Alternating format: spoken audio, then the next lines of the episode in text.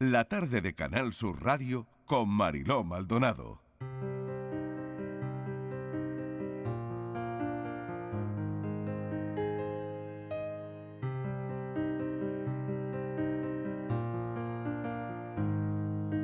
Vivir con dolor crónico implica sentir multitud de estímulos negativos cada día.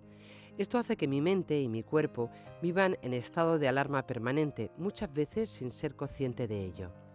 A pesar de estos estímulos dolorosos constantes, tu día debe seguir y tienes que afrontarlo lo mejor que puedas.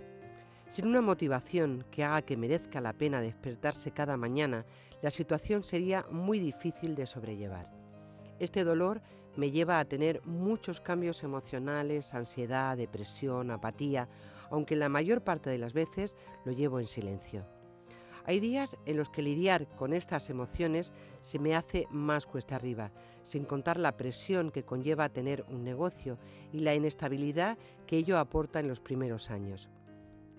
Mi vida dista mucho de lo que puedo mostrar en redes sociales. Esta diferencia entre mi vida real y lo que muestro en redes era mayor en los primeros años de la enfermedad.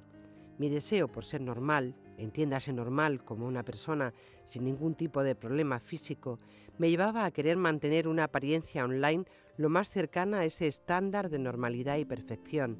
Quería que me aceptasen por lo que era y no por mis circunstancias físicas. Como si un fit de Instagram te definiese. Con el tiempo y mucho trabajo terapéutico empecé a hablar más de mi verdadera realidad, en especial a raíz del vídeo que compartí en YouTube con la esperanza de encontrar un diagnóstico. Ando buscando un pajarito del amor que solía volar a mi alrededor, que me daba besos al volar y me quería tanto hasta reventar. Ese pajarito me recuerda a ti y siempre te busco al dormir. Despierto y me pongo a pensar dónde y cuándo tú volverás. Yo sé, yo tengo la culpa, yo sé. Reinventarse ante la adversidad es el libro que ha escrito Blanca de la Cruz, que es la persona que nos acompaña hoy. Y es cierto que a veces la vida te da un, te da un giro, te da un vuelco y de repente las cosas cambian, ¿no? En el caso de Blanca fue una enfermedad que corta en seco su carrera de ballet con 21 años y bueno, ya lejos de, hundirse, pues reactivó de alguna manera otra, otra pasión que descubrió como la fotografía. Blanca tiene diagnosticado síndrome de sensibilización central y hemos sabido de, esto muchas personas a través de, de ella, ¿no? de su mirada, de cómo lo comunica a través de las redes sociales y ahora a través del libro que tengo aquí. Blanca de la Cruz, bienvenida, gracias por acompañarnos esta tarde. ¿Cómo estás? Hola, ¿qué tal? Muchas gracias por invitarme. Bueno, ¿cómo, estás hoy? ¿Cómo, está, ¿Cómo te encuentras hoy? Pues eh, llevo cuatro días mejor. Ahora mismo estoy un poco regular con las rodillas, eh, pero hoy he podido hacer pilates y ayer pude salir dos, dos horas y media, creo, a la calle. Y nada, estoy saliendo de un brote fuerte que he pasado, así que no me puedo quejar. Bueno, Blanca, quiero que le cuentes a los oyentes cómo empieza todo, lo cuentas en tu libro, eh, reinventarse ante la adversidad, pero ¿cómo, ¿cómo empieza todo? ¿Cómo te das cuenta de que algo falla en, tu cuerpo? Eh, porque claro, hacías ballet, Mm, ballet, danza profesional, 21 años, y, de ahí, de todo ese movimiento a mm, largas horas de, dolor y largas horas postrada en la cama, claro, la vida da un vuelco, la vida da un giro, ¿no? Sí, la, la verdad es que creo que ahora hay mucha más gente que entiende el significado de cuando de repente se para la vida, ¿no? Por algo externo. En mi caso fue la enfermedad, pero bueno, a mucha gente le ha pasado con la pandemia, ¿no? De Mm. tener una vida, llevar un ritmo. En mi caso yo llevaba un ritmo muy alto, ¿no? Porque soy muy vitalista, me encantaba hacer cosas. Bueno, me sigue encantando. Eh, y de repente, bueno, de repente no, fue un proceso de dos años en las que mi cuerpo me estaba mandando señales. Yo no quería hacer caso, de hecho no hice caso de todas las señales que me mandaba, hasta que la vida, pues, ¡pum!, ya no, me paró en seco. Y con 21 años no me quedó otra que decir adiós a, to- a todo, a, a la vida que llevaba. Pero Tengo que decirte también que yo pensaba que iba a ser un parón de un mes. Eso también es curioso. Eh, mi familia también lo pensaba, que sería un parón de un mes eh, y, ya, y volvería a la vida normal. Pero fue pasando el tiempo, cada vez, cada vez fue a peor. Y claro, el hecho de estar en cama, pues hizo que ya todo empezara, o sea, todo lo que empezó por las rodillas ya se, se fue a todo el cuerpo, los brazos y todo. Y bueno, no me quedó otra que reinventarme y, y trabajar mucho la mente para aguantar no solo el dolor físico, sino todo lo que conlleva, ¿no? Las frustraciones, la ansiedad, el querer hacer cosas y no poder siempre que quieres. Y creo que es muy parecido también a la pandemia, te lo digo, ¿eh? El cambio de, de pasar a tener una vida libre a cuando de repente tienes que estar viviendo entre cuatro paredes. O sea que podemos entenderte. Claro, con Yo una, creo- con una salvedad, con que, que, Bueno, claro, que no sentíamos dolor. dolor. Claro, que no sentíamos dolor. Que imagínate qué salvedad, ¿no? Porque ¿cómo es eso de sentir dolor las 24 horas del día? Eh, no sé si ya tiene nombre la enfermedad. Yo, yo he hablado de, mm, de un posible diagnóstico que he leído, ¿no? Pero no sé si ya tienes nombre, si esto es una enfermedad rara, eh, si, si esto tú sabías que existía, ¿no? Algo que te hace sentir dolor las 24 horas del día y que te ha obligado a permanecer en reposo la mayor parte del tiempo, ¿no? Sí, yo no, no tenía ni idea, vaya, de hecho hasta lo, lo has, de- lo has dicho muy bien al principio en la introducción, eh, y tardé en encontrarlo 10 años, que eso es otra, ¿no? Lidiar con la incertidumbre, no perder la esperanza, que la pierdes en muchos momentos, yo la he perdido muchas veces. Y, y bueno, ahora estoy muchísimo mejor que hace tres años gracias al tratamiento. Gracias a mi tratamiento mejoré tanto que, que llevo seis meses viviendo sola, ya por fin. Bueno, bueno, Sí, qué maravilla. sí, es es una maravilla. Yo he sido siempre muy independiente y claro, el hecho de tener que ser dependiente tantos años, uff, también afecta, también afecta, ¿eh? Así que em, estoy muy contenta en ese sentido. No tengo todavía pues, el ritmo de una persona con movilidad libre.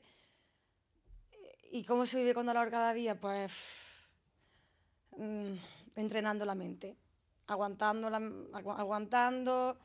Yo tengo el entrenamiento de la danza, que al final la danza es sufrimiento y la danza es dolor. La danza es una maravilla, es pasión absoluta, pero eh, también conlleva pues mucho esfuerzo físico y, claro, gracias a ese entrenamiento creo que soy también capaz de aguantar mu- todo el dolor, ¿no? Claro, eh, Blanca, ¿cómo es ese? Cada uno de nosotros tiene un, umbla- un umbral ¿no? de- del dolor diferente, ¿no? Y, y no lo sé, ¿no? Hasta qué punto se puede medir el, el dolor, ¿no? Y, y cuál es tu tipo de dolor. Eh, Yo creo que es que no se puede medir. Es cierto que cada uno tenemos un umbral de dolor. El mío lo tengo muy alto. Mm. eh, pero es que es lo que yo es que yo pienso que es imposible uno explicarlo o hacerlo o hacérselo entender a alguien que no viva con ello. Estoy segura de que si hay personas escuchándonos que viven con dolor, entenderán todo lo que digo. Pero quien no lo viva, yo siempre digo, mira, imagínate el día de tu vida que más dolor has sentido, por el motivo que sea. Vale, pues ahora multiplícalo por X años, por minutos y por segundos. Y eso es lo que siempre digo, ¿sabes? Es como para que puedas entender el lo que es, lo que afecta mentalmente vivir con dolor. Claro, hay otra cosa que también estaba pensando Blanca, ¿no? Y que lo hablábamos ahora mismo, ¿no? cada persona tiene un umbral del dolor diferente, ¿no? Evidentemente el tuyo es altísimo por todo lo que estás viviendo, has, has vivido, ¿no? Pero hay otra cosa y es que es una enfermedad donde el dolor no se ve, por lo tanto es invisible. Tú lo tienes que explicar, ¿no? Pero, claro, me parece que es mm, peor aún, ¿no? Porque no está, no se ve, el dolor no, no, no lo podemos visualizar, ¿no? Sí, lo dices perfectamente. Eso, eso es, esa es otra de las luchas, ¿no? Sobre todo los primeros años era como defender un caso invisible, ¿no? El, que te crean. Puf, porque es que no se ve, no se ve. Y aparte, y aparte claro, a, mí me ves físicamente y, no tengo nada que lo, que lo muestre, ¿no? Bueno, salvo si me pillas en un brote que no puedo andar. Entonces, ahí pues dice, ah, vale, algo pasa. Pero el resto es invisible, es invisible igual que la depresión. O sea, no se ve, entonces, claro, muchas explicaciones, te enfrentas, pues, claro, a, muchos juicios, ¿no? A miradas de, hmm, no te creo del todo, pero si siempre mm. sonríes. Qué duro, qué duro. Eres emprendedora, ¿sabes? Sí, sí. De todas maneras, eres una persona, pues eso, ¿no? Positiva, que saca lo positivo de todo lo que le ha pasado, muy activa activa en redes sociales. Eh, acabo de ver tu perfil de, Instagram, ¿no? Y la fotografía, digamos que en parte te ayudó, ¿no? Me ayudó muchísimo. Eh, muchísimo. Yo, vamos, yo define, para mí, y de eso también va el libro, ¿no? De la importancia de buscar algo que te llene para poder, ya no solo si tienes una enfermedad, da igual, es simplemente construir una vida que te llene, ¿no? El despertarte cada mañana sabiendo que vas a trabajar en algo que te hace feliz y no solo por pagar facturas, ¿no? Mm. Entonces, a mí la fotografía, vamos, a mí la descubrir la fotografía realmente me salvó porque yo que estaba acostumbrada a vivir una vida movida por la pasión, ¿no? Por la danza, cuando tuve que decir adiós a eso, pues fue una pérdida grande, el no saber quién era, el perder mucho mi identidad, el no tener, me costaba mucho, ¿no? El seguir cada día y, tener esa motivación, la fotografía, el marketing, mi negocio, el, eh, todo, el libro, ¿no? El tener ese, em, ese poder creador, ¿no? El crear. A mí me mantiene viva, me mantiene viva y me encanta, me encanta, me encanta y creo que es fundamental tener un propósito, encontrarlo, dedicarnos mucho tiempo a conocernos para llegar a, ese punto, ¿no? Sí. Bueno, voy a contar parte de las cosas que, que, estás haciendo. Mm, Blanca ha creado su propia marca de papelería, es fundadora de la Academia BX de Fotografía en Instagram, imparte formaciones online a emprendedores de todo el mundo con el objetivo de ayudar a otras personas ¿no? a utilizar bien las redes sociales como herramienta de, marketing para sus negocios. ¿no? Y mm, ofrece en su Instagram también muchos trucos de, fotografía, consejos para, para aquellos que están empezando. ¿no? Eh, eso te ha, te ha devuelto cosas, me imagino, Blanca esa conexión con, con, las redes y con el exterior de alguna manera, ¿no? Sí, y, vuelvo a, lo mismo, en el confinamiento, imagínate que hubiéramos hecho sin conexión a Internet. Claro. Pues para mí fue lo mismo. O sea, para mí Internet fue mi conexión con el mundo, me trajo, vaya, personas increíbles, me trajo el diagnóstico, mm, formación, porque pasaba los primeros años, que es cuando más tiempo estaba en cama y luego en el sofá, lo pasaba siempre formándome. Y claro, fruto de todos estos años formándome eh, de forma autodidacta, pues han dado sus frutos ahora, ¿no? Con la academia, o sea, todo lo que he aprendido, pues es curioso como en la vida. Ahora lo que hago es traspasarlo, ¿no? enseñarlo a otras emprendedoras, a otros emprendedores, a través de, de los cursos, de las mentorías privadas, de Instagram. Y, y para mí es que las redes sociales fueron y siguen siendo mi conexión con el mundo. Sí, sí, sí. Blanca, ¿todo el mundo crees que podemos reinventarnos? Por supuesto. Lo creo firmemente, lo creo firmemente. Eh, hablo en el libro de ello, porque el libro, la, la parte de la enfermedad es simplemente el primer bloque, son cuatro bloques, y si la utilizo como contexto, el resto es todo sobre reinvención, motivación, desarrollo personal. Y, y lo creo firmemente, lo que pasa que no es fácil, no es nada fácil, de ahí que yo incido mucho de nuevo en el autoconocimiento, ¿no?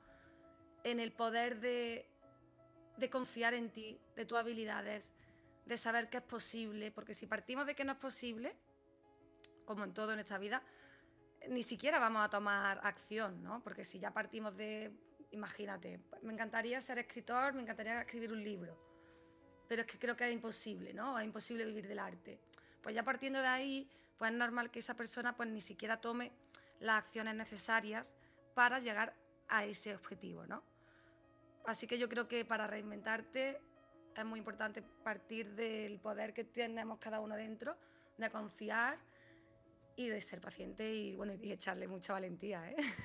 Blanca de la Cruz, la valentía que tú le has echado. Mil gracias de verdad por esta charla emotiva. Eh, el libro es intenso y nos habla al final de, ilusiones, ¿no? De, con una rabia y, eh, cicatrizada por, por, la esperanza, ¿no?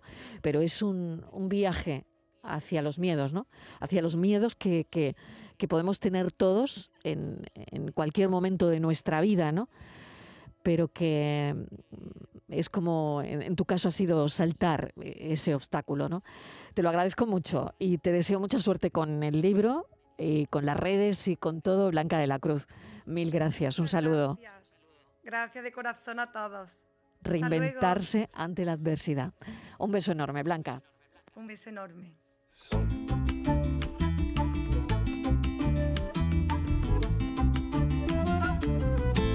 Bienvenida incertidumbre, adiós señalización. Quien quiera que me acompañe y quien no que ande con Dios. A la hoguera el calendario, quedaros con mi reloj. En paz descansen horarios para siempre en el cajón. Cuando tomo decisiones, las consulto con mis pies. Y si mis pies se equivocan, doy la vuelta y todo bien.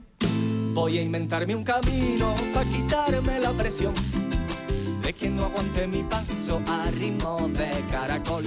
Voy a inventarme un camino por el que decida yo cuando seguir caminando, tumbarme a tomar el sol. La tarde de Canal Sur Radio con Mariló Maldonado.